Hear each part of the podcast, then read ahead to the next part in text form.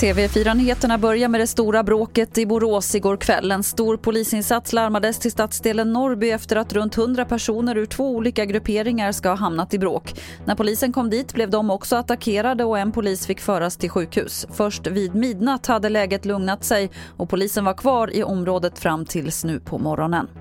Idag skulle egentligen de sista besluten klubbas igenom i riksdagen innan sommaruppehållet. Men efter misstroendeförklaringen mot Stefan Löfven så har förutsättningarna ändrats. Bland annat måste riksdagsledamöterna vara redo att på kort varsel finnas på plats för eventuella statsministeromröstningar. Och ytterligare personal måste finnas till hands om det kommer krävas en ny regeringsbildning.